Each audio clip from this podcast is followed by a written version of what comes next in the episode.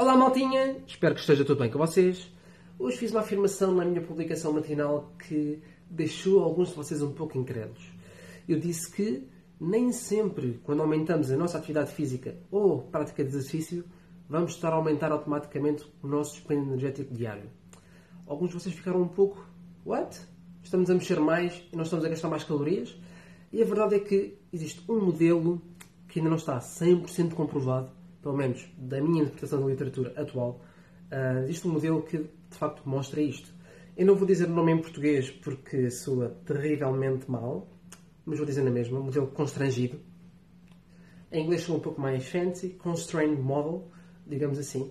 E foi o Sr. Herman Ponzer, em 2016, penso eu, uh, que criou este modelo, analisando dois tipos de populações bastante diferentes. A população americana, uh, norte-americana, com a população, população africana, em que, no caso da população africana, o nível de atividade física seria, digamos assim, muito superior aos norte-americanos, que são super sedentários, deslocam-se de carros, eh, qualquer tipo de transporte que envolva não utilizar as suas pernas, para todo lado, nunca se levantam, passam a vida no sofá, whatever, basicamente gastam muito poucas calorias ou fazem muito pouca atividade física, mas ao contrastar os dados deste despenho energético com a população africana, os resultados aparentemente eram os mesmos. Existem algumas críticas que já foram feitas em relação a este modelo, mas o que este modelo, este Constraint Model, parece dizer é que quando nós estamos a aumentar os nossos níveis de atividade física, vai chegar a um certo ponto em que vai haver uma estagnação. Uma pessoa que seja sedentária, se aumentar os seus níveis de atividade física, muito provavelmente o seu desperdício energético vai aumentar de forma relativamente linear. Se gastamos mais calorias, ou se fazemos mais de 500 calorias em atividade, vamos gastar mais 500 calorias.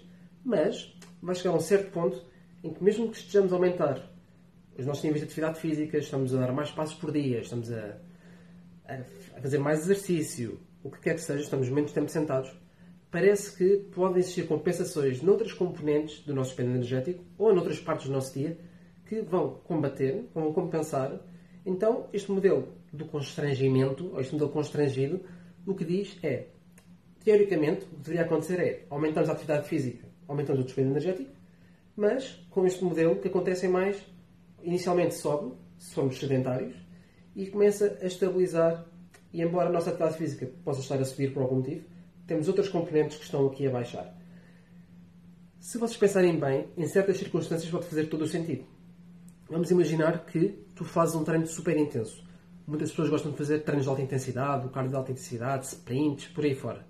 Só que muitas vezes, embora naquele período de tempo estejamos a gastar muito mais calorias, se calhar, porque em comparação com o sedentarismo estamos a fazer algo super intenso, se calhar ficamos tão, tão, tão cansados que o resto do dia, ou o final do dia, vamos estar completamente rebentados no sofá a ver televisão. Se calhar o nosso despende energético no resto do dia vai ser menor. Por isso, a ideia que eu quero deixar com este vídeo, e queria explicar um bocadinho com esta publicação, admito, e resultou, é que quando, tomamos, quando mudamos o nosso comportamento, não significa que automaticamente vai alterar alguma coisa em termos fisiológicos no que toca, por exemplo, ao despende energético.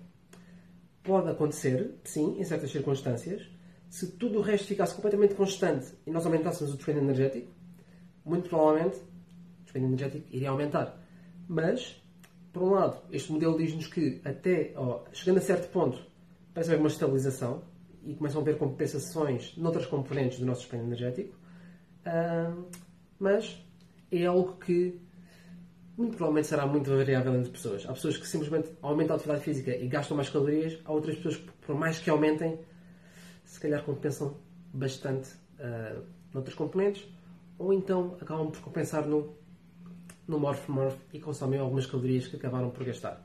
Se bem que isso pode ficar um tópico para outro vídeo, esta compensação entre despende energético, consumo energético, também é algo que varia muito de pessoa para pessoa, de exercício para exercício, por aí fora. Mas um tópico para outra altura. Espero que este vídeo tenha ficado claro para vocês, maltinha. Deem-me feedback, dúvidas que tenham, deixem aqui nos comentários e vejo no próximo episódio.